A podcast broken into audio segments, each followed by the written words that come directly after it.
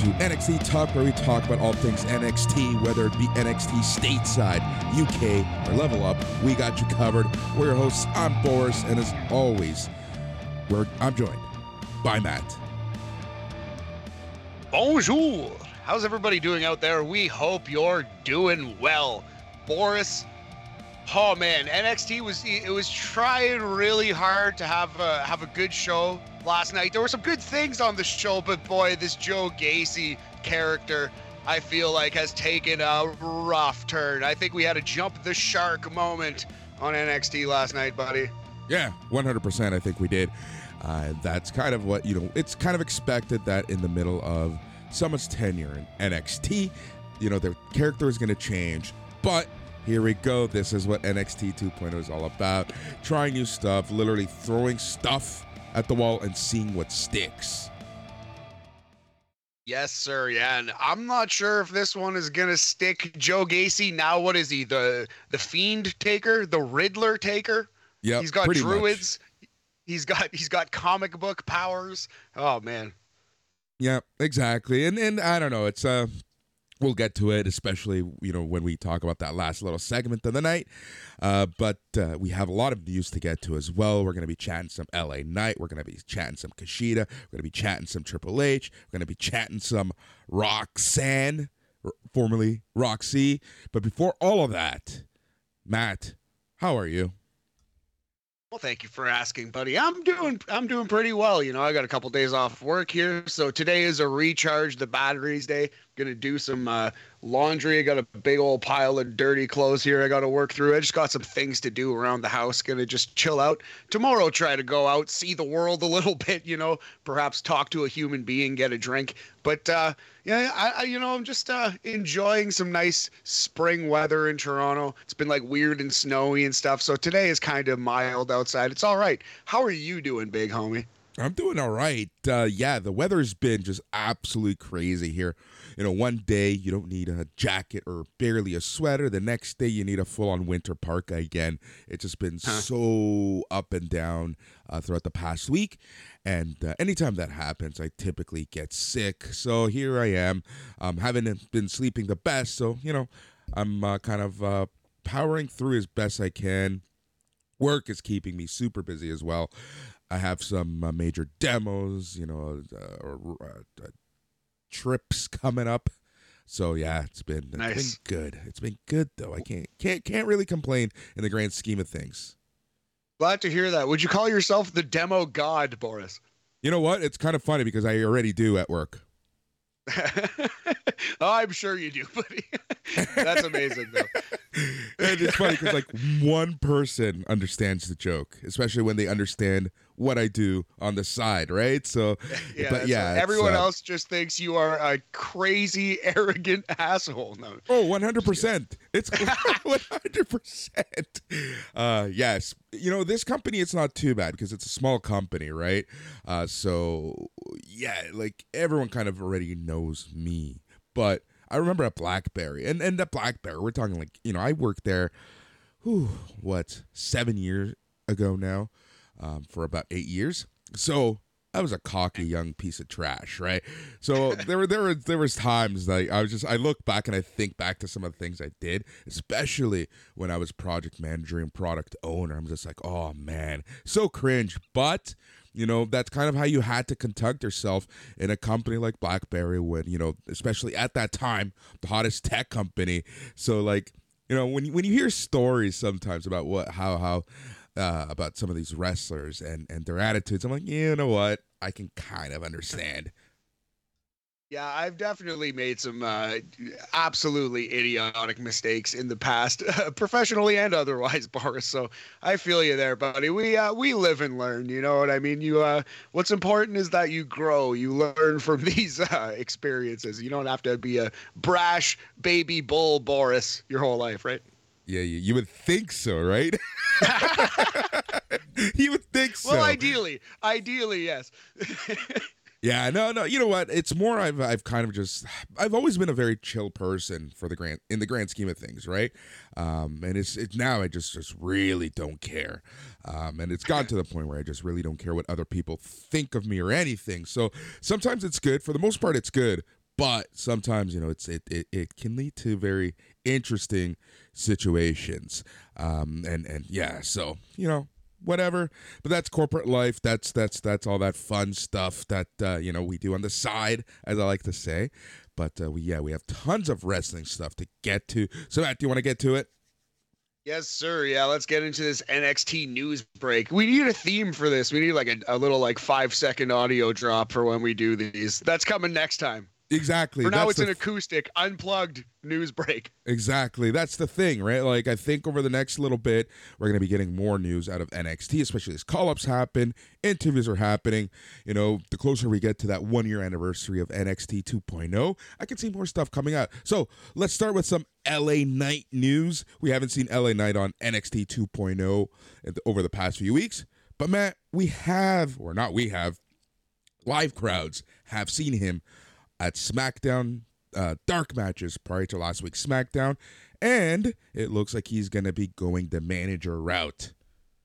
Okay, so this this gets into a bigger rant of mine, and let's just do it now, Boris. So the idea, the whole idea behind 2.0 is that it's going to be more of a direct pipeline. It's going to be more of what Vince McMahon wants, and the things that are happening in 2.0 are just going to translate to the main roster, right? Now I know they're cleaning up some of Triple H's final uh, decisions, but LA Knight, for example, goes up as a manager, not a wrestler. They're changing everybody's name. They changed Raquel Gonzalez's name. They changed uh, Marcel Barthel's name. They changed Walter's name a couple weeks before he got called up, but it was because he was getting called up. So if they're just going to change everything and screw everyone's character up anyway, then it really never was NXT Black and Gold's fault to begin with, which is what we've been saying the whole time.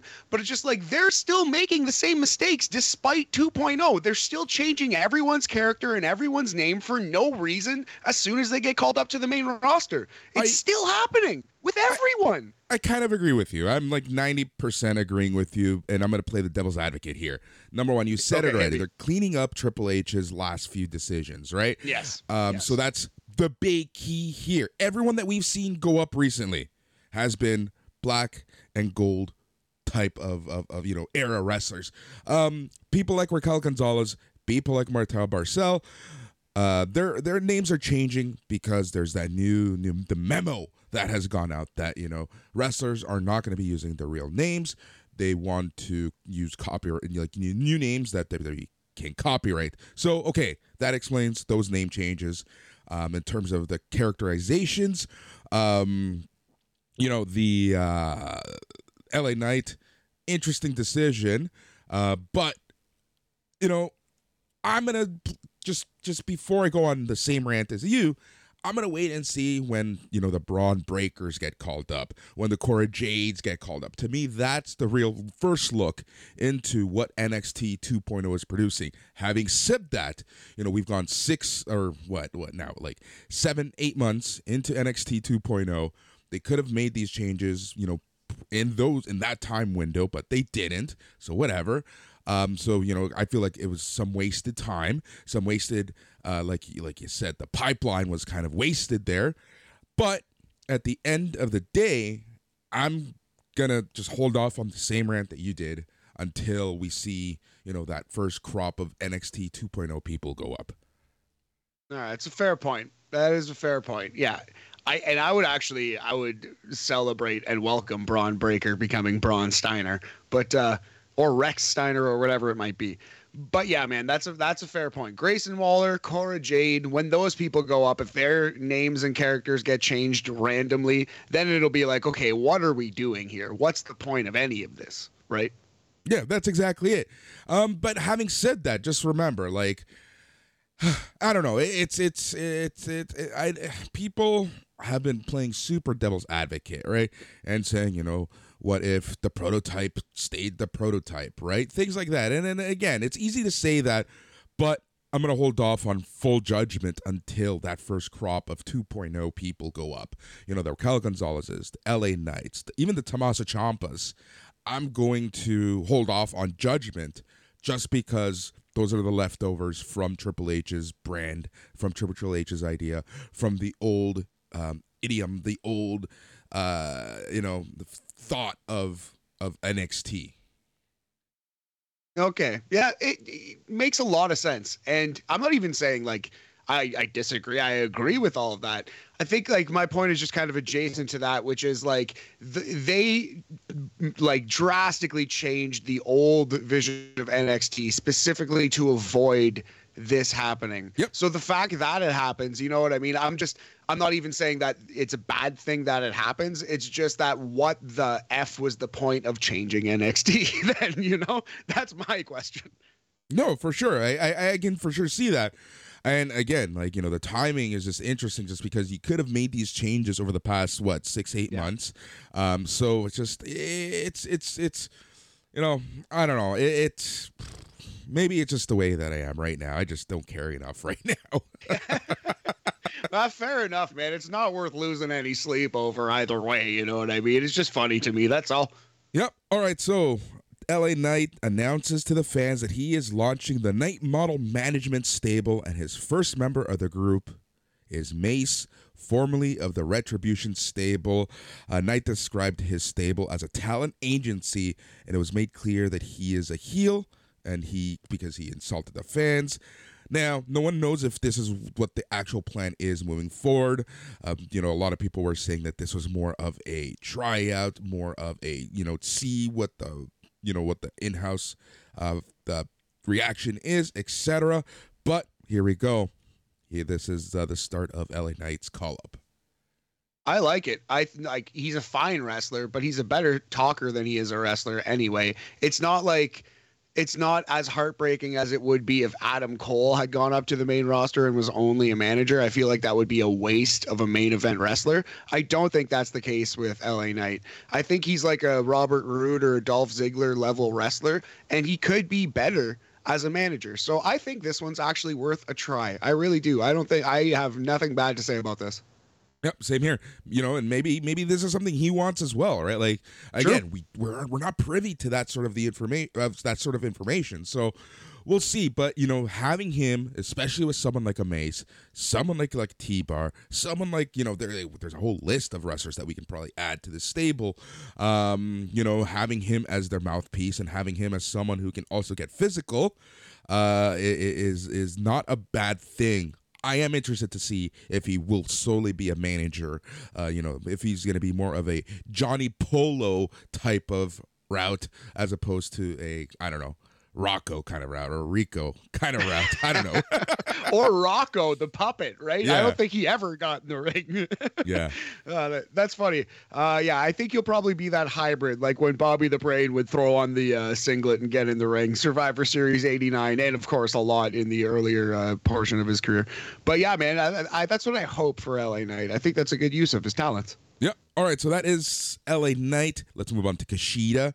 Uh, so Kushida's uh, contract apparently has expired uh, and he is out of the WWE. He was moved to the alumni section. It's unclear whether WWE even offered him a new deal, uh, but here we go. Kushida is gone. He's, his initial three year contract is over. You know, I. One can say that it was a complete failure. Um, you know, he, he was signed in nine, 2019. The pandemic happened he got injured during the pandemic.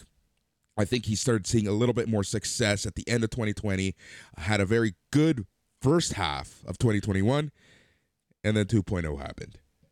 Yeah, yeah. 2.0 was the the uh, nail in his coffin, but he it's like for the best. Free Kushida, you know what I mean? Like good. He's out of jacket time. He's out of that ridiculous gimmick, and he can go be a really good wrestler for the rest of his career anywhere. Anywhere. Well, he's gonna have good matches. He's gonna be better off. He, he's also 38, right? So like I'm pretty sure he wants to just, you know, kind of finish off what he had th- envisioned in his mind and then just call it a career like not to say that he's going to retire anytime soon or that he's old but you know he i'm sure he he's he's already managed to do a lot of what he wanted in his career. And just remember this is someone who when he came to wwe this is something he, he always wanted to do right? He came he tried it out it didn't work out for him or maybe it did work out for him and the plan was always to return back to japan after right? We don't know.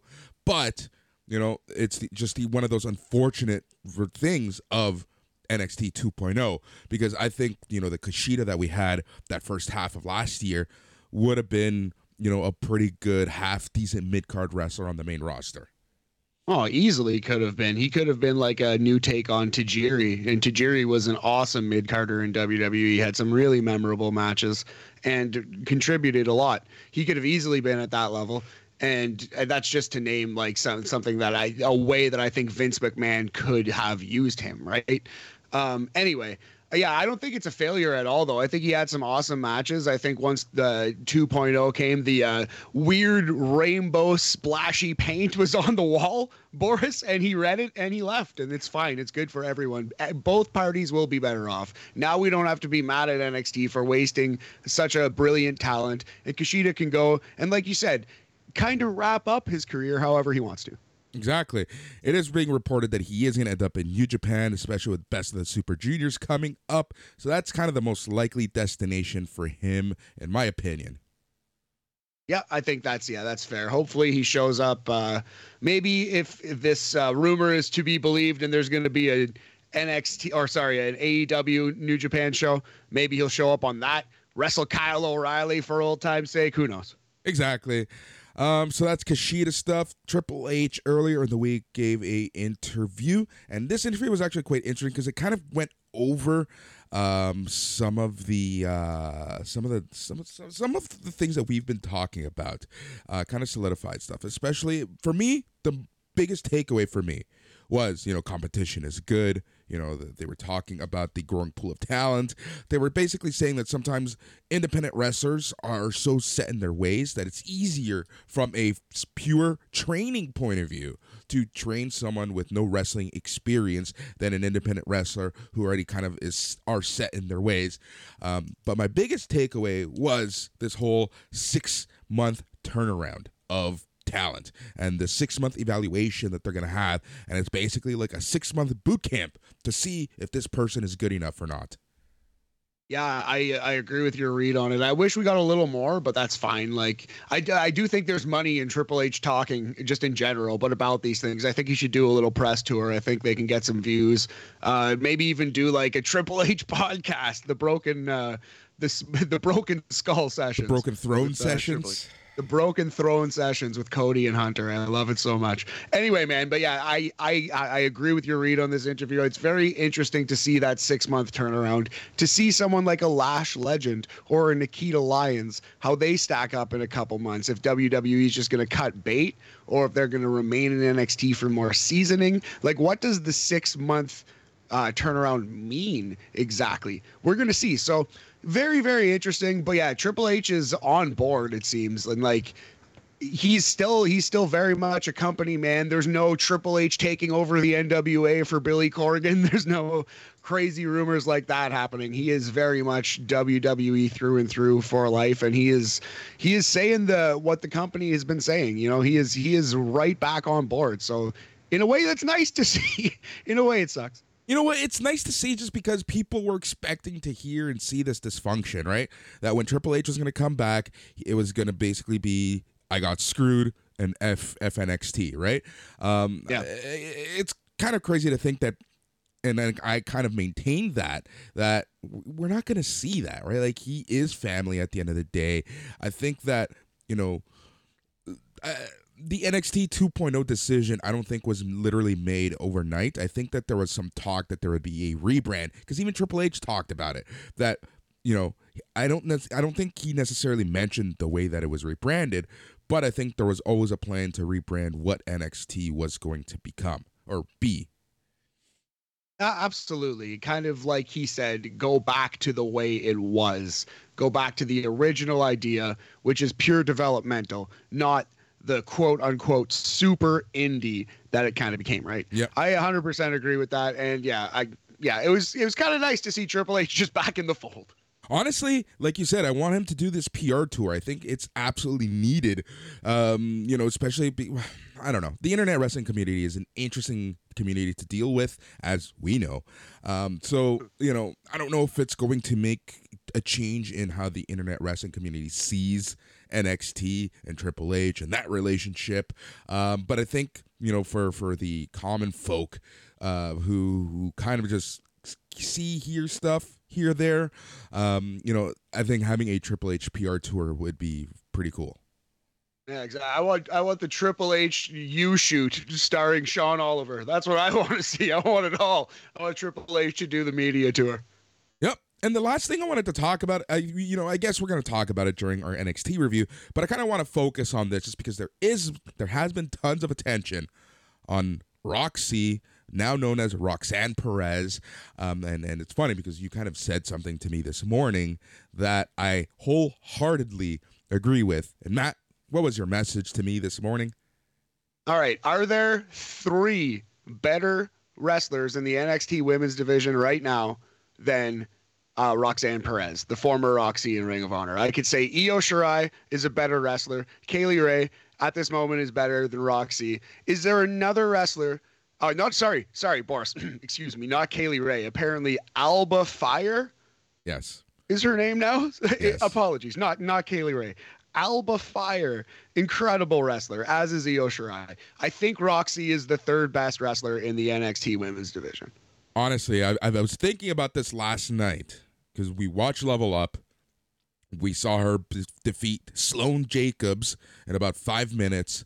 Uh, pretty good match, especially with someone so green, right? Um, yeah. And I'm talking about Sloane Jacobs here. Uh, people have to remember Money Roxanne City is, Maniacs. Yeah. Sorry, continue.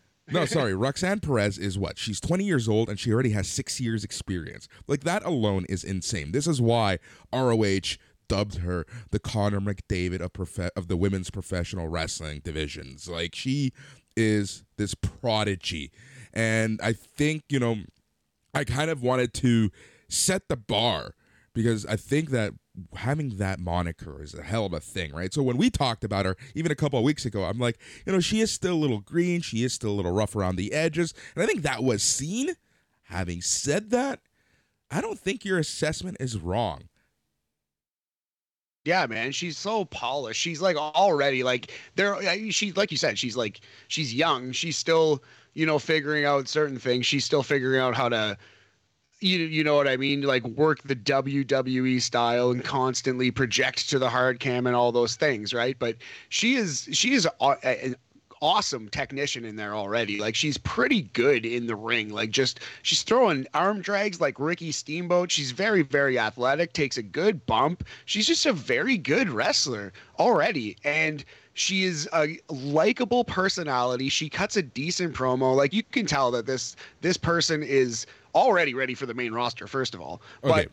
Yep. I, I, mean, I mean, if they want to, if they want to give her some seasoning and kind of teach her the ropes a little bit and give her a hardcore main event run, like a long run with the NXT Women's Title, I think that's a good idea. I think that's a good use of her talents, especially while she's like you said, 2021. And uh, yeah, they made no mistake on this show. We'll get into it, but the first time you saw Roxy, Roxanne Perez on camera on NXT 2.0 television. She was with the world champion in a promo segment. They're telling you she is going to face Mandy Rose pretty soon, and that's awesome. Like they they know how to book top level talent in NXT.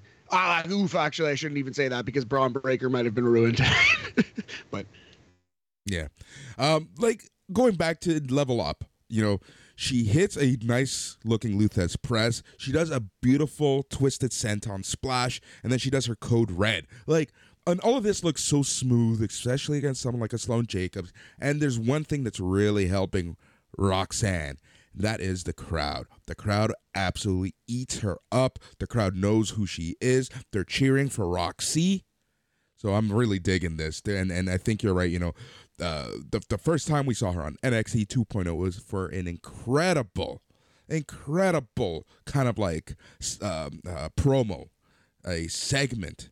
Um, telling us who she is. I absolutely love that. We're gonna get to that in a little bit, but you know, you know when when WWE does stuff right, they do stuff right. Yeah, like I advise against watching Raw every week. WWE is still pretty bad, but when they hit a home run, they they can still like I don't know, they could still put the machine behind you and do a decent job uh, sometimes. And we're gonna see how long it lasts with Roxanne Perez. But for right now, I think I sky's the limit for this girl. She's like as good as we felt about Nikita Lyons. Nikita Lyons is still a maybe, right? I don't think Roxanne Perez is a maybe. I think it's a matter of when, not if. You know. Yeah. Uh, after last night's promo, I, I think I know where Nikita Lyons needs some improvement. But Yeah. again, get there. And you know why I wanted to talk about Roxanne Perez? That way we don't have to talk about Level Up. yes, that is the level up review. Watch the Roxanne Perez match and then delete level up from your PVR or computer, never to be seen again. Yep. All right. So NXT 2.0, NXT UK is it time to start chatting about these shows, Matt?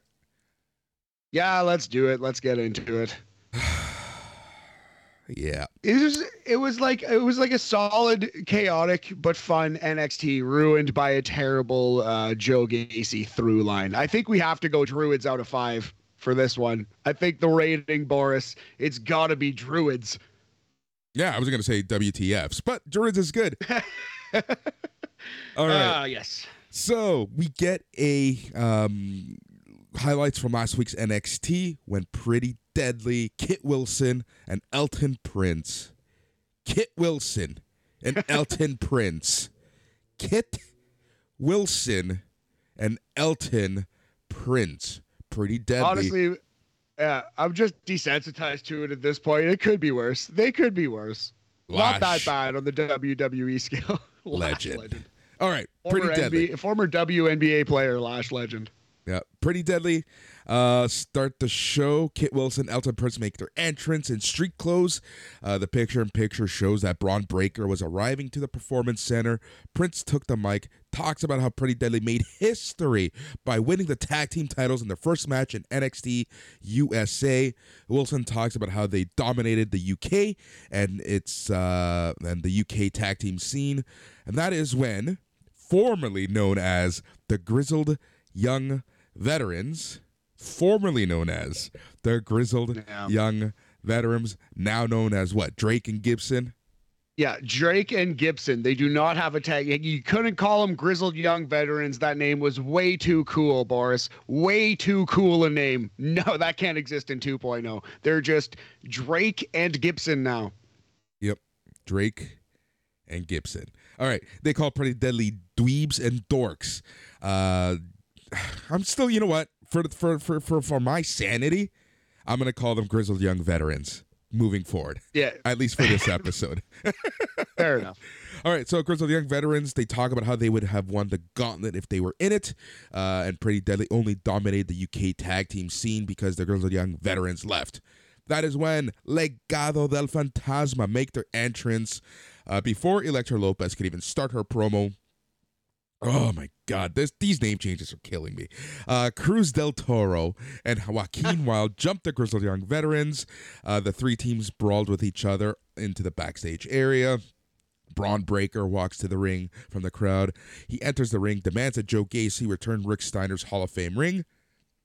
Gacy appears on all of the L- LCD screens, and coincidentally, the same week that the Batman debuts on HBO Max, which is funny Ah. because it's not even one of their stations or affiliated, but pop culture. So Joe Gacy said that he's not hard to find, and all that Bron has to do is find him. Gacy did a menacing laugh. His face was multiplied on all of the screens with static sounds, distortions, lights, and the whole kit and caboodle. That's a word I'm going to start using more. The whole kit and caboodle. Uh, and then Breaker leaves to the back in search of Gacy. Yeah, so this is a pretty hard turn for the uh, generic HR guy. Like, I get in the couple last couple weeks, he's been more evil. He kidnapped a man and then was sitting in the woods with a flaming garbage can, contemplating his thoughts. But here he was, sans Harland, by the way, pas du Harland in this uh, in this episode. I noticed, but uh, yeah, Joe Gacy is just like he's uh, the Riddler now. He's the Fiend. He's the Undertaker. Yeah, he's the he's the Joker, the Riddler, the Undertaker, the Fiend, the uh, whatever. Um, yeah. So let's get to it now. Um, I don't know. I don't know about this. I really don't know about this. Well, uh, we I've been saying they need to make him more evil, and they certainly made him more This evil. is your fault. I don't. It might be my fault. I'm sorry, everybody. I don't think he needs to be more spooky. That's not what I was hoping for. But uh, man, they love a spooky character. Bruce Pritchard loves a spooky character in wrestling, buddy. He just loves the the demonic weird stuff. So I think we're gonna be in for more and not less of this. But yeah, I think the less said about it, the better. Just cheesy wrestle crap, and we'll get into more of why as it continues on the program. Yep. All right. So one thing I really did like about this episode is that it was chock full of uh, legado del fantasma. yes, lots of Legado for sure. Uh, they appear to be kind of switching to babyface, dare I say? Yeah, I think so. I don't like that. Yeah. well, Anyways. they'll win more. They should win more, theoretically, on paper. on paper. Yeah, I agree. we'll see what happens. All right. So the show cuts the YouTube video that WWE aired over the weekend. Was Santos Escobar cutting a promo about Carmelo Hayes. He was sitting poolside. He said that the former A champion is making a lot of excuses. Escobar said he's going to remind Melo of sticking to where he belongs in the back of the line for the more North American Championship. Good promo. Santos is a star. Uh, he's been an estrella in my corazon since day zero. Yes. Now, that translated is he's been a star in my heart since day zero. I, I thought I, I thought it was a galaxy or something for some reason, but I'm glad. Yeah, he has. He's been a, he's been a star in my heart too, Boris. Just not not uh, significantly better than Andrade. One day we will have the great debate. We will each take sides. We should do like an hour podcast on it. Don't worry, AEW is going to book the match on uh, Dark Elevation one day, so that's when we'll find out what happens. Sad. also, Uh, too real. Also- too real. Please. also continue. of note, I still can't buy that effing shirt.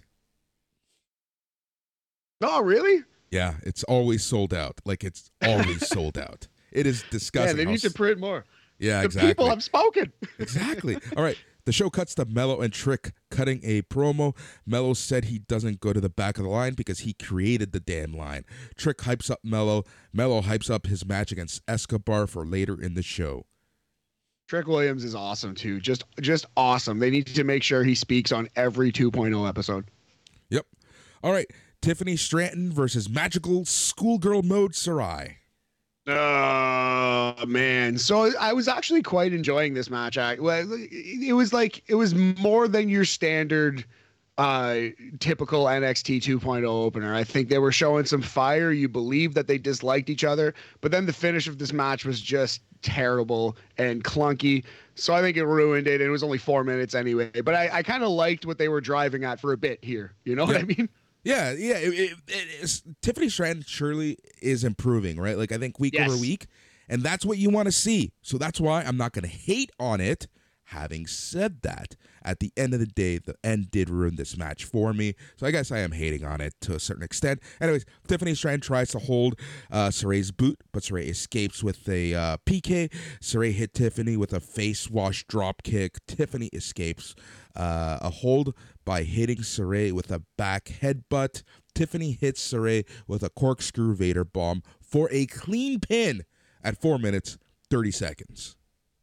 Yeah, so they get into a kerfuffle in the corner, and it's like you can basically see them going, "Okay, you ready?" Like one, two, and then they do the back headbutt spot, which uh, is we were supposed to believe in kayfabe. I, I guess knocked Sarray out, and then Tiffany Stratton hits her 360 Vader bomb, four minutes and 30 seconds.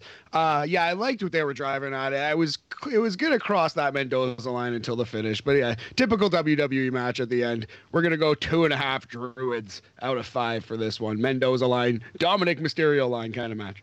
Yep. All right. Drake and Gibson were talking with each other backstage. Bron Breakker barges past them and was looking for Gacy. Uh, Breakker heard Rick Steiner's voice in the distance. He ends up finding a computer tablet on a chair inside of a shark cage. The audio that was playing was the end of NXT from two weeks ago when Joe Gacy kidnaps Rick Steiner and no one calls the cops. Uh, Breakker walks into the cage, took the tablet, slammed it on the ground in anger. Breakker walks away to continue his search. I actually did kind of like that you heard Rick Steiner's voice, and then it was the it was the tape recorder. Well, no, it wasn't a tape recorder. It was, I guess, it was an iPad that was playing that uh, or tablet of some kind that Bron Breakker destroyed. But uh, yeah, I definitely thought that he was going to get locked in the cage backstage. One hundred percent. If you know what, here's the thing: if they had just done that, would have been so much better. it actually would have been better than what they did do, sadly. Although I'm not advocating that that would have been good. No, hundred percent no, because we would have been here saying, "How stupid is the face for just walking into this shark cage?" Yes, but it would have been better than what did transpire. Yep. All right. Pretty deadly. We're saying their catchphrases backstage. Yes, boy. A lot while touring the Performance Center. Uh, Persia Pirotta and Indi Hartwell challengers Pretty Deadly to a match. Uh, Pretty Deadly were hyped to wrestle Hartwell and Pirotta. And then they obviously brought out Hudson and Lumis. Pretty Deadly walks away to avoid Hudson and Lumis. Uh, pretty uh, fun little promo. I, I didn't I didn't mind it at all. I think Pretty Deadly have a lot of charisma. They really do, honestly, um, and and uh, they seem to be getting a lot of positive attention, you know, from the internet wrestling community, especially from people who haven't seen their work in NXT UK. Absolutely, and I think as good as they are in the ring, they are better characters, so they're suited, well suited for the American system. So I'm I'm excited to see how they grow here on NXT 2.0 the hardest working reporter in all of professional wrestling, McKenzie Mitchell, is trying so hard to do her job, interviewing Grayson Waller, um, talking about uh, Waller facing his former bodyguard Sanga later in the show. This is when Andre Chase and Bodhi Hayward show up to yell at Waller for some reason. Sanga comes out of nowhere, chases Waller to the ring. The referee runs in, and this starts the pretty random match between Grayson Waller and Sanga.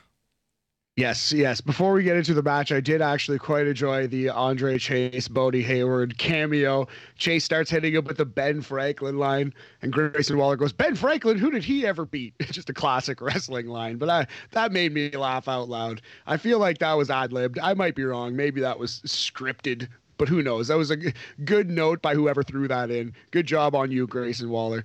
And yeah, uh, kind of a strange match. They are beating Sanga like a drum in this NXT 2.0. I don't think he's won yet. I think he's winless. Yeah, 100%. Because I'm thinking like his, his his entire feud with LA Knight, he lost. It was Waller who always beat LA Knight, and now he loses to Waller.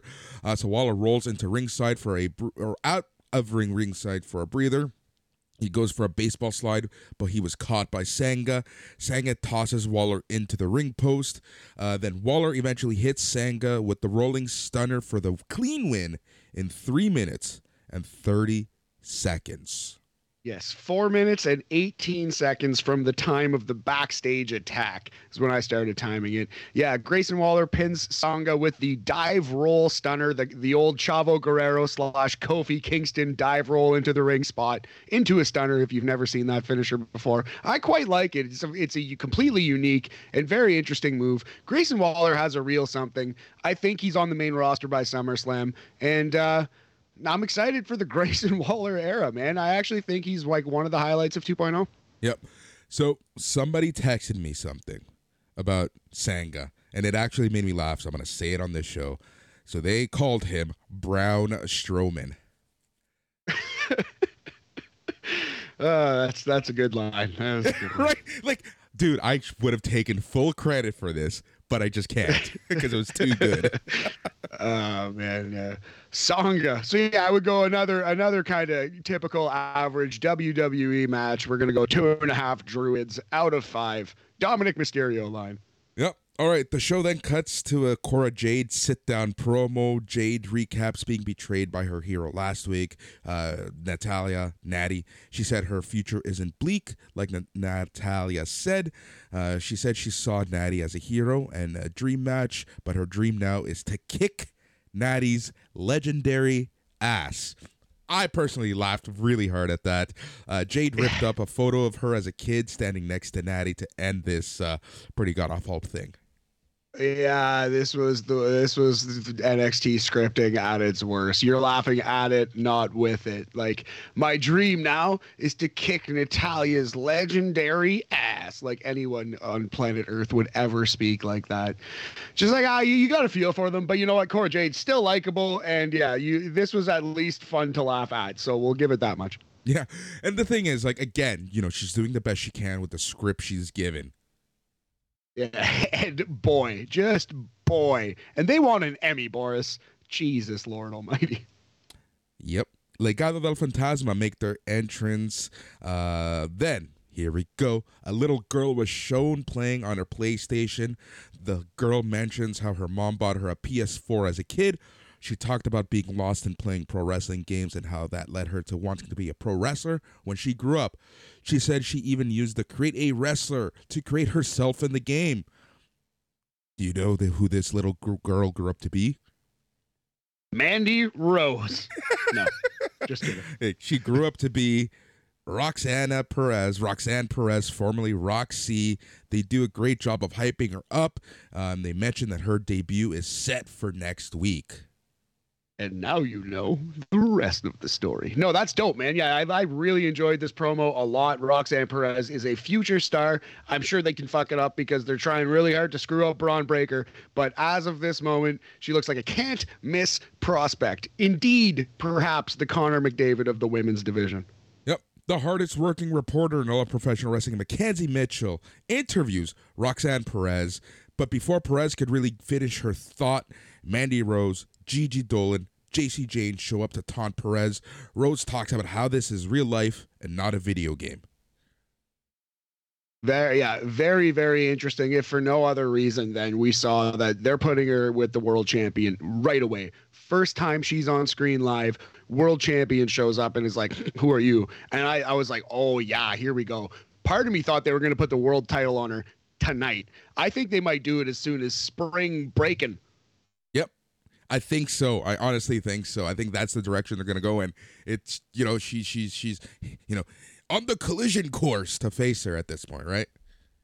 Do it now. Or another thing that I was thinking, Boris, is they could they could pivot slightly and have Roxy and Cora Jade take the uh, NXT Women's Tag Team titles.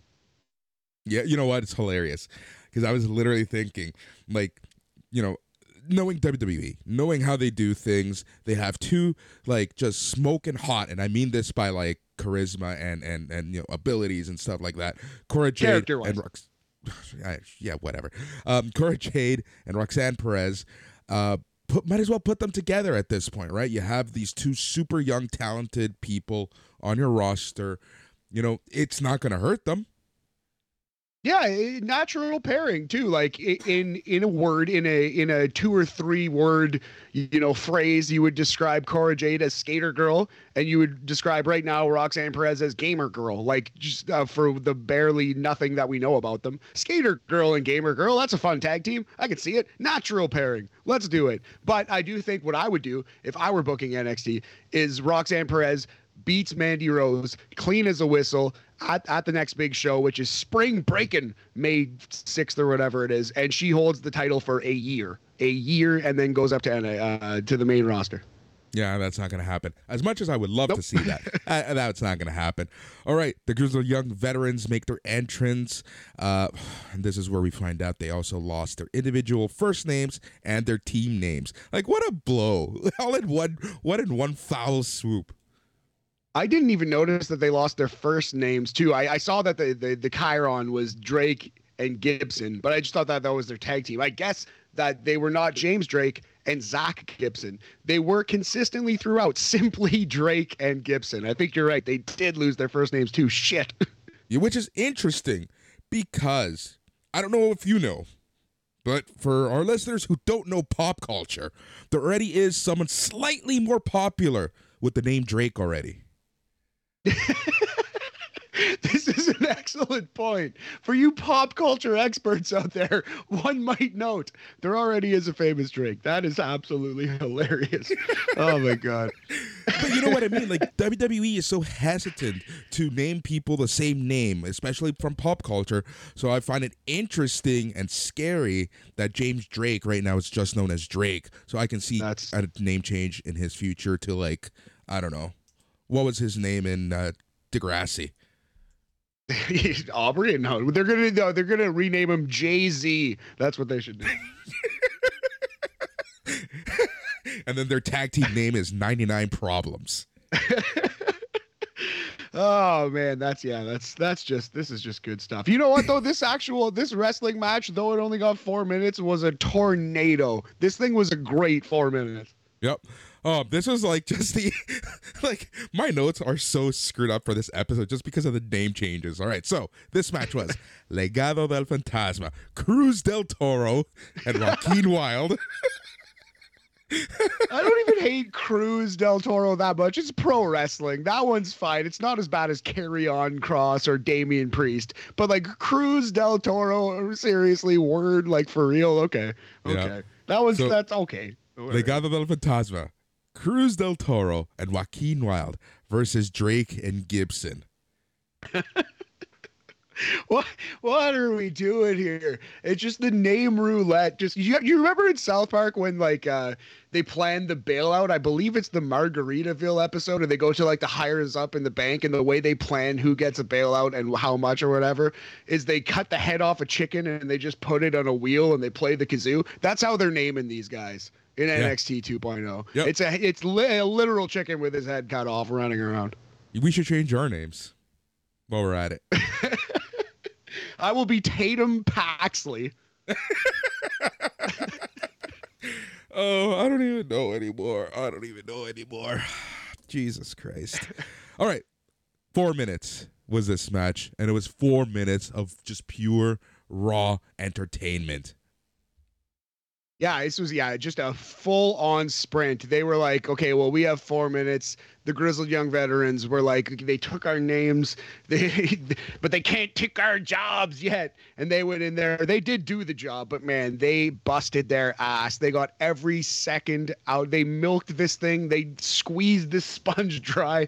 This was a really, really fun four minute match. You know what this was, Matt? This this was four veterans who were only given four minutes, and they're like, you know what?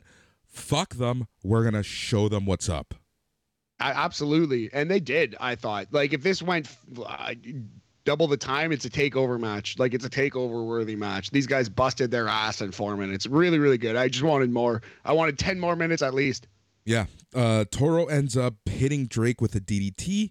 Wild hits Gibson with a flip dive. Legado hit Drake with a leg sweep, leg lariat combo for the win to get the win. Legado del Fantasma with the win. My God. In four minutes. Yeah, I think I think they're going babyface, Boris. I think the, the people are listening to you. They uh they agree. Everyone who watches 2.0 live listens to this podcast, as we all know. And uh, no, man, no, I, I think it's time for Legado to go babyface because the crowd likes them. They're dope. And this was an awesome match. I would go as high as three and three quarter druids. They tried so hard. They delivered. You couldn't quite call it great, but I would put it right up on that borderline. So three and three quarter out of five, 75% B plus in Canada. Great job, fellas. So clearly, I want to focus on this part of Legado's appearance. So I'm going to keep going. Um, one thing I really loved was during their entrance, and they cut the commercial as this was happening. Did you notice the crowd chanting "Legado" with along with their Yeah. song? Yeah, that Legado. Yeah, Yeah. I like that chant a lot. That's really cool. Yeah, number one. Number two, the way that this match even started, I thought that I, I don't know who did the dive, but he like almost completely missed uh, whoever it was from Grizzled Young Veterans. Yes, yeah. I believe it was Del Toro. I might be wrong. But Yeah. yeah, you're completely, completely right. That could have been a tragedy to start this match. Some would say he's a Toro in a. in- uh, I'm not gonna finish that because Chi- Toro China is shop? bull. Yeah, because Toro China shop. bull. You were going China shop. Yeah, I was. Ah, ah. Right. So Santos Escobar grabs the mic and he said that Tony D'Angelo better watch his match later to see how a real leader does business. Very good. Yeah, Tony. Uh, I, I, I'm liking where this Tony Legado feud is going, and that's why it's clear that Legado is babyface now. Yep. All right. The hardest working reporter in all of professional wrestling, McKenzie Mitchell, interviews uh, the new solo Wes Lee. This was kind of sad in a weird way. Yeah, boy, what a what an interesting weird promo this was. It didn't it was sad, especially the way the match went. Yeah. He said that ever since Stand and Deliver, he's felt a little bit lost. It hasn't been easy. Uh, that's when Zion Quinn shows up and said that Lee's problem is that he doesn't run it straight. Uh, Wes Lee said nobody knows what that even means. Quinn said he's going to teach Lee a lesson. Lee said he may have uh, doubts now, but he is at home in the ring. Lee said that when he sees Quinn in the ring later, he's going to get a piece of the of this chaos. So you know, this was like the kind of promo that, like, when I watched it, I was like, okay, well, hopefully Wes Lee wins this match. They start pushing this kid. It's going well. Seeing how this turned out, yeah, it just made me even sadder. It kind of like ruined what was a decent promo to just be like, oh, oh of course they're they're pushing the big guy, the the big old Zion Quinn type. Pokemon. Yeah, exactly. That's the I don't know, but I still feel like they're like trying to figure out what to do. Pick which lane to go in with Wes Lee. Yeah, that's fair. Maybe they'll find him a new tag team partner, but I think the lane to go in is that push him like a really good singles wrestler and see what you got. He could be uh, the new Ricochet. Yeah. Oh. like, real, yeah. Like real Ricochet, not WWE Ricochet. Well, this is the thing. The Ricochet who was a world champion level wrestler in literally every other promotion he's ever been in. That guy. But Matt, he's your IC champion. Yes, yes. Uh, left off WrestleMania IC champion, yes. Anyways, Trick and Melo make their entrance during the commercial. It was shown that Elektra Wilde and Mendoza brawled with Fallon Henley, Josh Briggs, and Brooks Jensen, also known as in these parts as the Incel Express. Uh, Joseph noted that Escobar doesn't have the numbers advantage now. Very good. Yeah. No, indeed, they do not. So, yeah, Santos going it alone like a true baby babyface would. Yep. So, Santos Escobar versus Carmelo Hayes in what was pretty much a North American Championship number one contenders match. I loved this match. Yeah, I thought it was I thought it was very good. You could argue that the finish of it took it away took away something from it. You could argue that it, it you know what I mean. It like you got you got to bump a, a half star off it or whatever if you wanted to be super nerdy. I kind of liked the finish, but if you wanted to tell me the finish ruined this match, I would accept that argument. Yep, I would accept that argument. But let's let's be real here. This is TV. You're gonna get angles happening on TV. You kind of assumed that they were gonna go the Melo uh, solo route for uh, Cameron Grimes. So you know, not only did I suspect a loss for Santos because he's Santos Escobar. But the reality is, I don't think that he was next in line for the North American title shot. Plus, he has this ongoing storyline with uh, Tony D'Angelo, AOAO. So. Yeah, no, you're completely right, man. I think, yeah, you, it's not a loss that hurts Santos any at all. Carmelo you know Hayes is pushed very strongly. Dude, at this point, no loss is hurting Santos Escobar. He's pretty bulletproof. He's pretty dang bulletproof. Yep. So the referee was distracted checking in on Melo. Uh, two random dudes in suits and fedoras show up at ringside. Uh, one of the unknown guys chop block Escobar with a crowbar. The other tosses Escobar back in the ring. Melo caught Escobar with a top rope scissor kicks for the win at 13 minutes 55 seconds, and uh, that was that. Yeah, looking like a couple 1940s wise guys. Like, yeah, see, crowbar to the leg, see? And uh, Carmelo Hayes wins with an awesome top rope axe kick, the most axe kicky of all his axe kicks. He got a lot of height. This thing looked beautiful. So, yeah, I thought it was a very good match. I actually personally preferred the previous match just for what it was. This was 14 minutes. It was very, very good. I would go three and a half druids out of five. Very good match. Yep. Melo and Trick Williams grab the mics. Melo claims that he's going to regain the North American title in a few weeks when he invokes his rematch at the themed Spring Break in show. Cameron Grimes made his entrance and said that he hopes that Melo would confront. He hoped that Mel- Melo would confront him like a man as opposed to jumping him. Grimes was about to enter the ring, and that's when Solo Sikoa shows up. Caught Trick with a super kick. Solo hits Melo with a pop up Samoan drop. Grimes and Solo nodded at each other in respect as Solo made the exit. Yeah, so there we go. Triple threat match has been set up and it would be confirmed later in the show. Boris, I do want to grammatically here. This is something I, I caught it this morning and it's very annoying. It's not spring break in, which would make sense. You know what I mean? Like a like a break in, like it's they're breaking no, it's into breaking. your. Yeah, it's like spring breaking, like a verb. Like yes. I'm going spring breaking, except yes. with an apostrophe, like spring breaking. Yeah. You know what I mean? Like we're we're going streaking, we're going spring breaking in the lobby. So uh that's where we're at with NXT. We're spring breaking. Bron Breakker was still looking for Joe Gacy. Um, yeah, this one was a really weird promo. Breakker walks into a random room of mirrors that was in the WWE Performance Center. I think these were the same mirrors. You know, I think you know when WWE bought WCW. This is the same mirror where the Warriors showed up um, because Breakker saw Gacy from one of the mirrors. When he turns around, Gacy was gone, and he then yells out, "Where are you?" And his brain. We now have brain breaking, Boris. Oh my God! I just want to before we move on from this from this spring break and thing. It's basically like calling Halloween Havoc Halloweenin. NXT presents Halloweenin or 2022 Halloween, or Halloween Havocin. I, I just wanted to say Weenan. I just wanted to work that in organically. But uh, yeah, Boris, basically, yes, it's Halloween Havoc in 2022. Anyway, yeah, so uh, so we're getting wrestle crap here with uh, Joe Gacy and Bron Breakker. Bron Breakker seeing specters in the mirror. Maybe we're supposed to believe that Joe Gacy was actually in the room and then ran away. I don't know what we're supposed to believe. You're giving him way too much of the benefit of the doubt on that one, buddy. yeah, yeah, I was grasping at straws there. Yep, yep, grasping at. I don't even know. I can't even. Yeah, I'm not even witty this week. That pisses me off. How unwitty I am right now.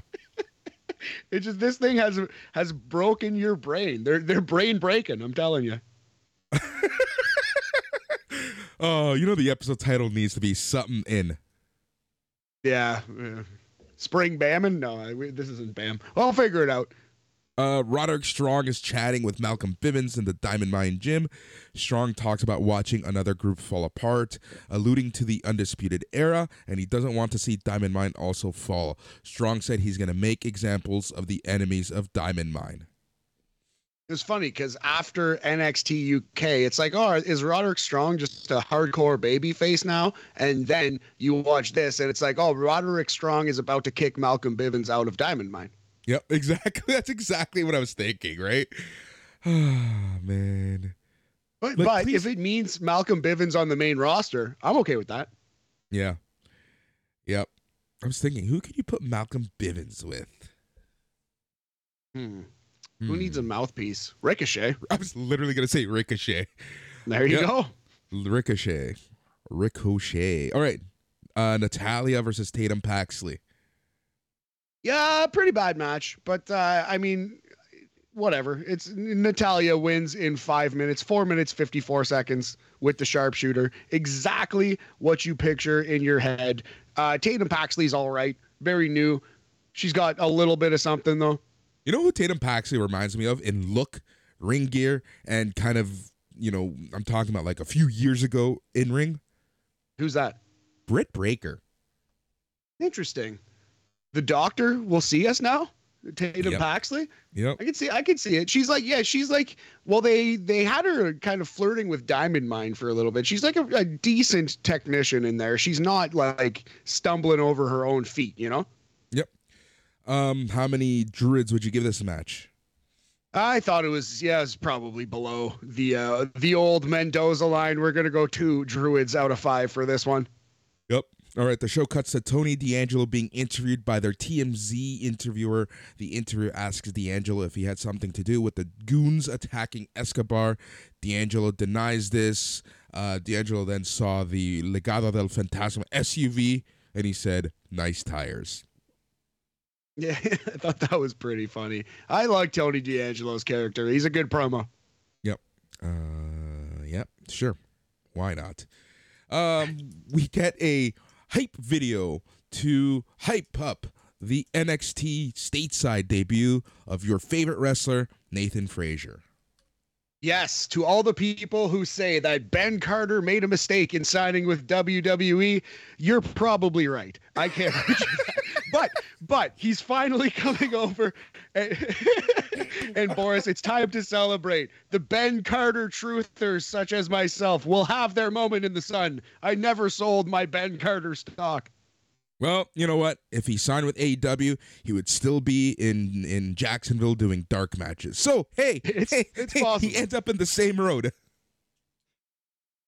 Hey man, it's really possible, honestly. And if uh, if they're looking for a tag team partner for Wes Lee, I think they both can be like great singles wrestlers. But that could be something they could do for a bit.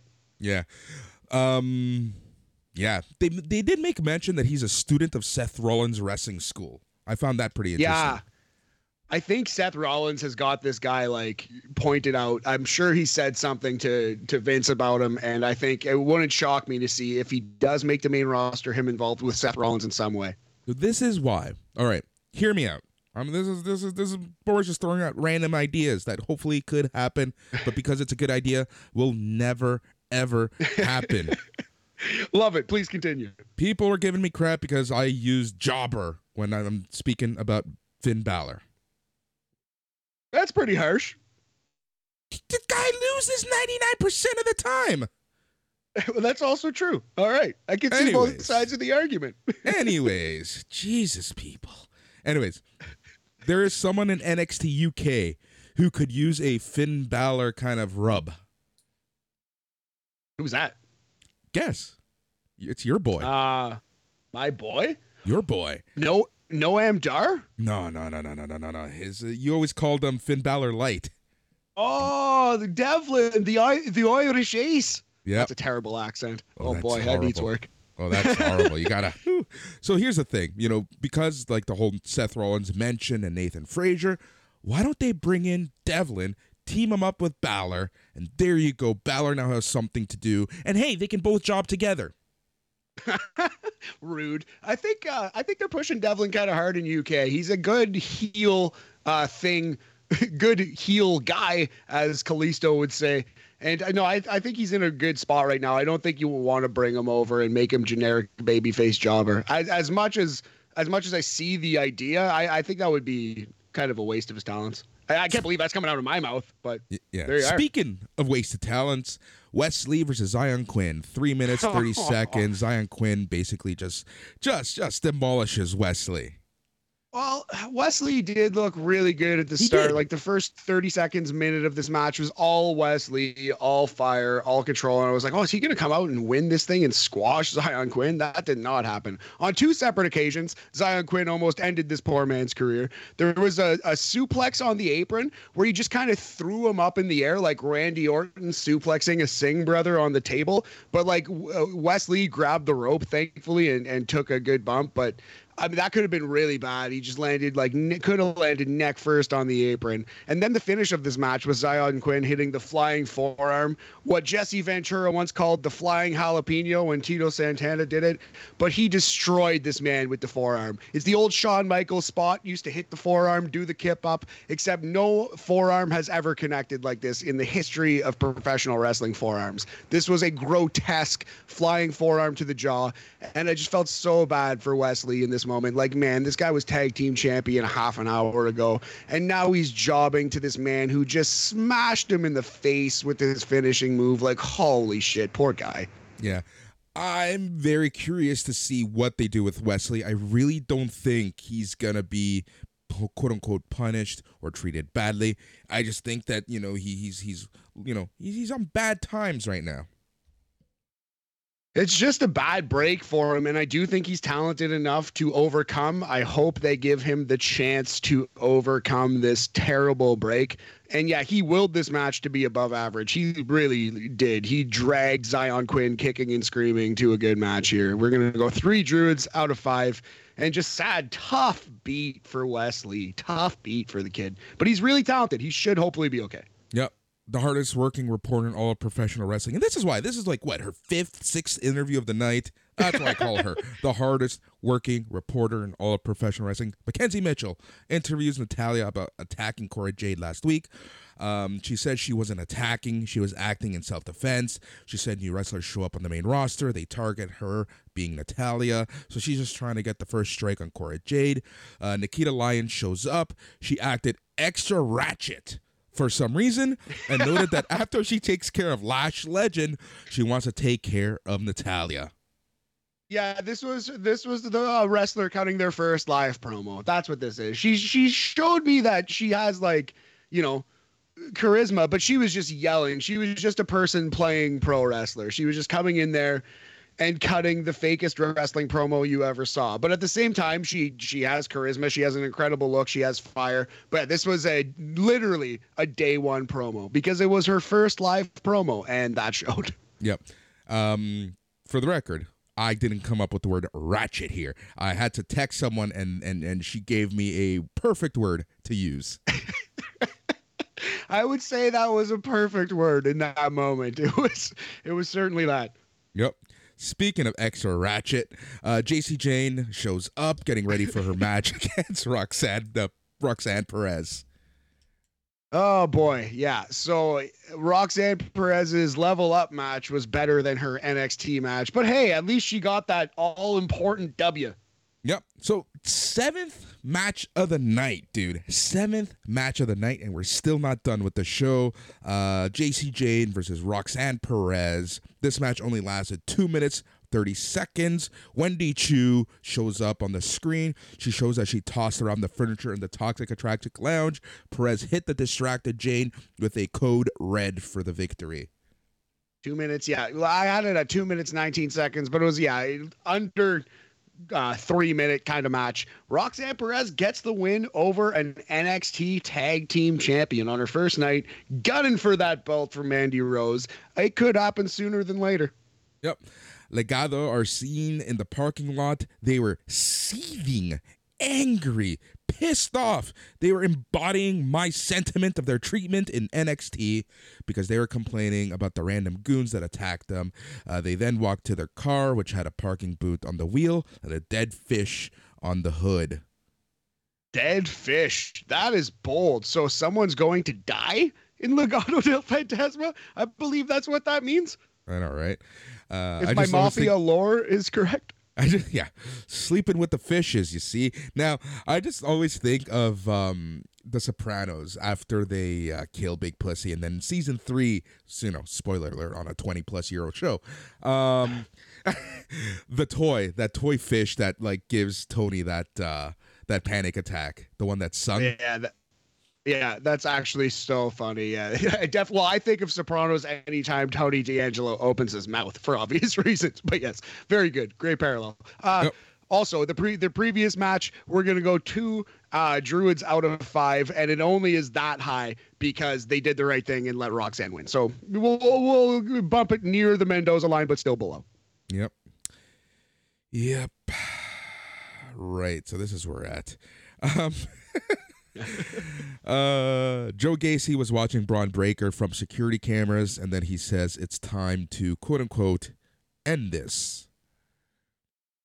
Yeah, and indeed it was. Indeed it was. Uh, main event time and match eight of the night. Pretty deadly. Kit Wilson and Elton Prince versus Dexter Lumis and Duke Hudson for the NXT Tag Team Championships. Now, what a, I have to question why. Choice right? I have to question why this match was put as a main event. Not only this match put as the main event, but what a strange choice for their first title defense. Like a, a heel and babyface tag team who have never teamed before. I guess you could beat them easily, but man, just so so strange. What a what a weird match to put here. And I gotta say though, this match wasn't the worst. No, it was it was all right. Like you can see that Pretty Deadly are solid. Dexter Lumis and Duke Hudson probably worse, both in the ring than Pretty Deadly. But yeah, it was all right. 11 minutes, 45 seconds. Felt like they rushed into the ending. It was a little disjointed. Yeah, Hudson hit Prince with a power slam for a pretty close near fall. Kit Wilson distracted Duke Hudson from the apron, and this gives Elton Prince time to knock out Hudson with a Yakuza kick for the win in 11 minutes 50 seconds to retain the NXT Tag Team Championships. Yeah, it was crazy. It was like two or three minutes past the hour. It was like 10:03 Eastern, and all of a sudden, Prince hits a random running big boot, the Yakuza kick, like you said, Boris, and just pins. I believe it was Hudson, Duke Hudson, clean in the middle of the ring. So, huh, dang, there you go. And yeah, and then immediately I thought, well, they're going off air, and the lights went out, but they did not go off air, Boris. Something yep. else happened. The lights go out. Joe Gacy appears uh, with spotlights on him as they're at the NXT Crow's Nest. NXT said, uh, sorry, Gacy said he's not hard to find as he held Rick Steiner's Hall of Fame ring. Bron Breakker comes out. He goes to the Crow's Nest. Gacy said he'll give Breakker the ring back if Breakker gives him an NXT title match. Breakker said, "Yeah, got it. Let's go, tough guy." Uh, Gacy puts the Hall of, Hall of Fame ring in Breakker's denim vest pocket. Gacy said now all Breakker has to do is take a leap of faith. Gacy shoves Breakker off the crow's nest, and then for some reason, druids appear. Druids then surround Breakker, opened up their robes. Druids covered Breakker as Breakker screams and is in pain and says stuff, and that's honest to God how we finish the April 19th episode of NXT stateside. Yeah, yeah.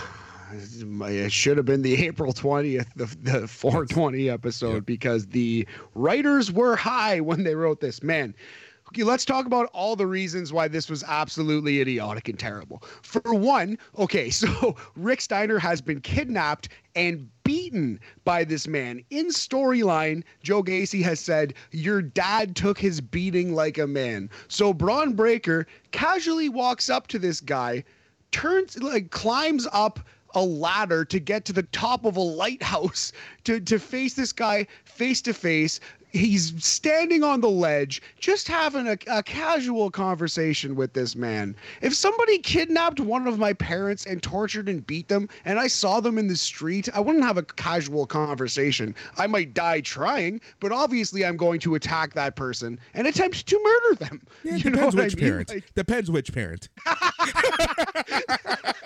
That's a great call. Yeah, one out of two parents I would risk my life for in that situation for sure. uh, I'll let you guess which one, listener. but uh, but yeah, man, that's uh, that's hilarious. But yeah, okay. So let alone like the ring, like he just he stood up there and had a casual conversation with a man who tortured one of his parents. What a fucking pussy! What an absolute pussy! Also, he was standing on the ledge of a building while doing it. What a fucking idiot! What an absolute pussy fucking idiot Bron Breakker is. Not even getting into Joe Gacy's character, which is fucking uh, irredeemably stupid at this point. Now he has druids, and these druids they they circle in on Bron Breakker, whose back might be broken. We don't know how far he fell, but he's he's like he's sitting there in agony, and the Druids close in on Bron and do nothing.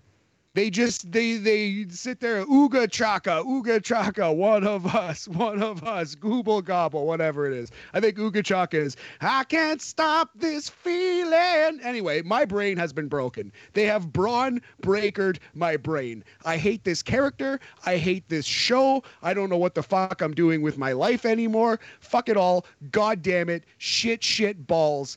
Balls, balls, shit. I'm done. Please continue. On that note, let's go to the UK. Uh.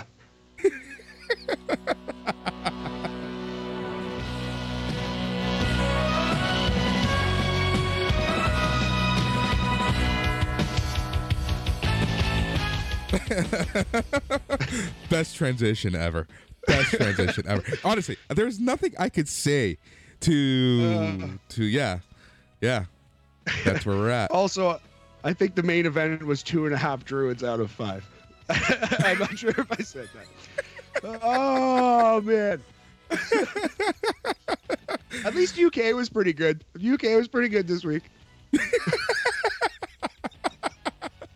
Man, can you imagine how our moods would be if Legado went 0-4 and the Bron Breakker stuff happened? Oh man, I love that. That's the only thing that gets you upset is how Legado does on the show. like, dude, I don't have a lot to look forward to in my life right now. so give me give me some victories with the wrestling group that I think is is the best one of the best things on NXT. Uh, absolutely, one of the best things on WWE TV every week, full stop, no matter what. Yep. All right, let's get to NXT UK. Again, pretty good episode. We'll start right off. Gallus is Joe Coffey and Mark Coffey versus Dave Mastiff and Jack Starz. A pretty solid match. Eight minutes and 30 seconds here. Gallus explodes. That gimmick is continuing. There's lots of infighting between the Gallus brothers. I, I, I kind of think that's interesting. The brothers are fighting, and Wolfgang, who is not related, is kind of trying to be the uh, the mediator here. Um, you don't have an older brother or younger brother, do you? You don't have a brother, right? No, I have I have two younger sisters. Yeah. So I can see why brothers fight. Let me tell you, I worked with my brother in a professional setting uh, for for a little bit, once as an intern and then as a full time employee. Let me tell you, our boss, our mutual boss slash mutual friend, he said the only reason he hired me was so he can see brother on brother fight. That's uh it's got to be against some kind of policy, but I respect it. I respect the power move. no, like yeah, it's just like yeah, and my brother and I would just go at it, especially when he's a developer and I'm running the testing. So there was nothing greater in my life going to my brother and saying, "Your code breaks." and pop the collar and walk away. Yeah, basically. Anywho, so I can see why the brothers are fighting, but no, you but you do you do bring up a good point because t- typically it's the other way around in professional wrestling. Yeah, I just thought it was it's like an interesting little twist on the infighting thing that they have a, a trio with two brothers uh, as part of the trio, and the two brothers are the ones who are probably going to break up. I, I, you know, it's it's a fun twist on it. Yep. All right. The Coffey brothers were arguing. Mastiff hits a rolling senton on Joe Coffey. Jack Starz hits a powerbomb on Joe Coffey for the win. Dave Mastiff, Jack Starz defeat Gallus in eight minutes and thirty seconds. Yeah, eight minutes thirty-two seconds. Uh, I have it at, and yeah, solid match. I would go. I don't know. I, I thought I like where Jack Starz and Dave Mastiff are at, kind of like the underdog tag team, gathering some wins, upsetting some higher ranked teams. If this was AEW, I would go as high as three and a half for this one. I really enjoyed this match. Yep. Uh, Roderick Strong congratulates Ilya Dragunov on retaining the NXT UK Championship against them. Uh, Finn Balor's future partner Jordan Devlin interrupts huh. and said Strong had dodged him as he was next in line for a shot at the NXT UK Championship. Yeah. Uh, Jordan Devlin, good bad guy. Roderick Strong came off as a hardcore baby face here. So, of course, the next time you saw him on TV, hardcore heel on NXT 2.0. Yep. Uh, next week, Sam Gradwell will meet Kenny Williams in a back alley brawl. I'm excited for that. I, I it seems like it's going to be a cinematic match on location. And Boris, I'm a sucker for a cinematic match. One of my favorite matches of last year was the uh, the fight on the farm. The Briscoe brothers explode. I love a good cinematic match, and I have high hopes for this one. Same. Oh, that match was just incredible, and that was all Papa Briscoe. yeah, Papa Briscoe might have been the MVP of that match. Yep. All right, Mikos. Oh, I hate this thing so much. Uh, oh, you Miko, do? Yeah. Meiko Satomura entered the BT Sports studio without her NXT UK Women's Championship. Isla Dawn stole it from her three weeks ago. You couldn't get it back in all this time. Come on. Satomura demanded that Dawn meet her in the ring with her title. Isla Dawn arrives clutching the women's championship. I did like that touch. Um, Dawn said she was willing to hand the title back to uh, on the condition that she gets a rematch under her own chaotic rules. Satomura took her title from Dawn and said she could have had a match if she asked. Dawn spat black mist into the face of Satomura and said her ascension would take place in her domain. Her ascension yeah, so it- would take place in her domain. One for the people in the back. Her ascension would take place in her domain. So we're getting Connor and Victor, the return of. Right. Uh, yeah, so it does it, it does sound like she's gonna get a new specialty match. Sounds like it's gonna be the World of Darkness match. I had that underlined in my notes here. World of Darkness seems to be a, a, a term that was circled and underlined. Uh, Boris, Isla Dawn spits black mist now. She spit black mist into Meiko Satomura's face. She is Malakila Black. Dude, thank you so much for saying that. Because if you didn't, I was going to. Oh, Michaela. Oh, I love I it. have Michaela Black. Nice, yeah. You know, Ma- Malachi, Isla, it's got to be Malakila, buddy. Yeah, we'll see. But yeah, no, hilarious. She now she now she's got the spooky mist. I kind of I like this way more than you did. I kind of thought it was cheesy, good fun. No, it, look, I, I don't like the storyline, but I thought this segment was good. I should have clarified that. I thought this segment was good enough, sets up the rematch, and I just don't like the I stole your belt angle. Yeah, stole belt angle. I notwithstanding, I thought this particular segment came across well. But you're right about that. I, I have no time for that angle either. We will see who is the master of Isla Dawn's domain. Oh, God. Uh, had to get that in. Just, just you know, just crossing the T's and dotting the I's, Boris. Let's get to it. Wow. Oh, my God. Where, where do we go? How do we come back from that one? Um. I'm out. All right. We saw the Gallus boys having another argument. Uh, Mark Andrews reveals that he and Wild Boar have had a 15 year friendship, and the only time they weren't close was when Eddie Dennis got in his head. Boar screamed that Dennis was the hunted. Yeah, I like, like I said, I, I like Wild Boar, a throwback. This is a fun pairing. Uh, Beast and Handler kind of tag team. Let's do it. Yep. Eliza Alexander with Xia Brookside uh, versus Angel Hayes. Yes, Xia Brookside, the better version of Tiffany Stratton. Although Tiffany Stratton is more of like a more aloof, more like cool above it all. Uh, Xia Brookside is more high energy, like spunky, annoying, you know. So they're they are showing slight differences in their characters, which I do appreciate. You never want to see like two or three of the same exact person. But yeah, Xia Brookside far better than Tiffany Stratton at this moment. Okay. So this match was three minutes, four seconds. I have it as. Uh, Hayes rallied and went for a super kick, but Alexander met her with a massive clothesline. Alexander hit a running knee for the win. Dude, is Alexander is a complete heel for me. The crowd loved her. Um, she's tough. She's got spunk. She's got something there. She's mouthy. I like her. Yeah, I like uh, Eliza Alexander a lot as well. Like you said, very natural heel, kind of like a bruising, talkative heel, Sheamus kind of heel in a way. But uh, yeah, no, I like I like her work a lot. I kind of like the pairing with Xia Brookside, kind of the muscle, uh, a Shawn Michaels Diesel situation, although they're the same height. Yeah. Um, I really like this a lot. I like this a lot. So, how many uh, supernovas would you give this bad boy? Uh, maybe maybe to be a little bit of a Grinch on this one. I thought it was average WWE. We're going to go Mendoza line two and a half out of five. Boris, perhaps I'm wrong on that. You perhaps I pissed uh, in your cereal when you rated this. yeah, perhaps I didn't give it enough credit. Yeah. No, no. You know what? I can see a two and a half, three. It wasn't perfect. It was a half decent um, uh, a debut. Uh, we got a, enough of uh, Alexander, but there wasn't anything special. Yeah, that's I I think that's well put, buddy. I would agree with that. All right, we get a vignette airing for the NXT UK Tag Team Championship match between Mustache Mountain, Ashton Smith, and Oliver Carter next week. Uh, this rivalry will come to a close in a two out of three falls match.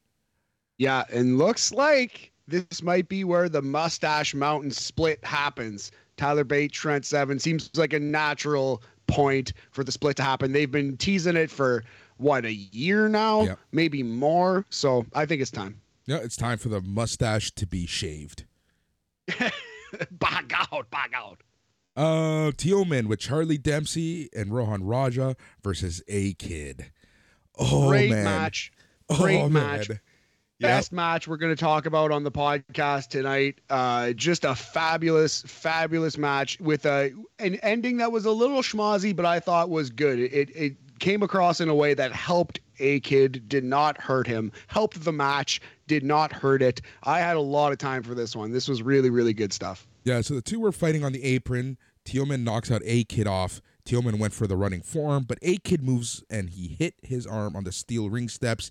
A Kid hit a top rope moonsault to take out all of the Die Familia. Teoman dumped A Kid on the apron and back in the ring. That's when Teoman hit the evil eye for the win in about 11 minutes, 25 seconds. Yeah, so Teoman uh, with a couple awesome moves. His evil eye, which is basically if you could picture a Canadian destroyer, it's a front flip pile driver. This is a, a scorpion death drop destroyer. It's a reverse DDT into the front flip driver. So an incredible, awesome move. I love Teoman's finisher. He also hit this like Kevin Owens style like I don't know, like a pump handle neck breaker thing on A Kid in this match. That was absolutely beautiful. Looked like it killed him. A Kid's selling is awesome, next level. Really, like if you're paying attention to what he's doing, really makes it look like it hurts in a unique way, in a believable way. I love this match. I thought it was great. Yep. Yep. Um, I thought this match was great. Uh, question for you, Matt. Do you think that this angle is going to end with a kid staring at the lights and him moving to the U.S.? It may have just ended with that. That might yep. have been what we just saw, actually, exactly. right here.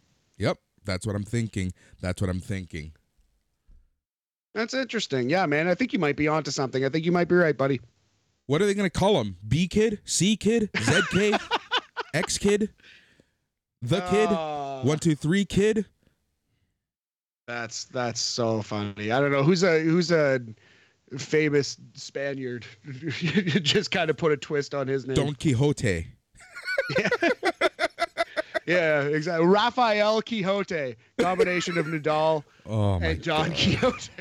Oh. He will be oh. Rafael Quixote my god, I wouldn't be surprised if it's something like that. uh, but yeah, notwithstanding uh, the absolute ridiculousness of name roulette, I thought this was a very fine episode of WWE based programming, and uh, the next few NXT shows are going to be pretty fun. Yeah, man. All right, do you want to run down some cards while we wrap the show up? Let's do it. So NXT UK April 21st, that is tomorrow, 2022 awesome two match card. I hope they only do these two matches. We have Back Alley Brawl. Kenny Williams versus Sam Gradwell should be a cinematic match. And also two out of three falls for the NXT UK tag team titles. Mustache Mountain's last stand, probably. Trent Seven and Tyler Bate versus Ashton Smith and Oliver Carter.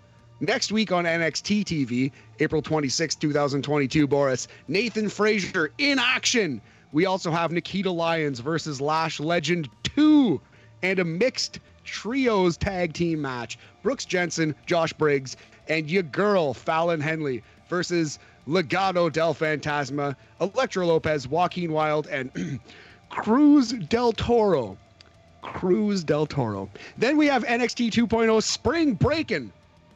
May 3rd, 2022, Cameron Grimes versus Carmelo Hayes versus Solo Sikoa for the NXT North American title, and Bron Breakker versus Joe Gacy, the terribly, terribly booked Bron Breakker versus the absolutely irredeemably stupid Joe Gacy. Let's do it.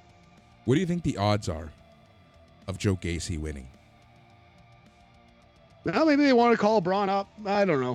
He just he just incurred a death fall. He just broke his back falling off a light tower. So yeah, I don't know, man. Maybe, perhaps. It's stranger things have happened in this uh, in this NXT 2.0 brand. To say the least. All right, everyone knows what's up. Everyone knows what shows are coming, but uh, we're gonna play another game of Rampage Roulette to see who's gonna be hosting this week. I don't even know actually. Nice. I think it's actually me, Joe, and Mike. I think we're doing the trios this week. Nice. You contend for the trios tag team title that might actually occur one day in AEW. Yep. Hopefully it does. Um, I know this is NXT talk, it, but it is Wednesday, and you know what that means. What do you think Tony Khan's announcement is going to be before we go?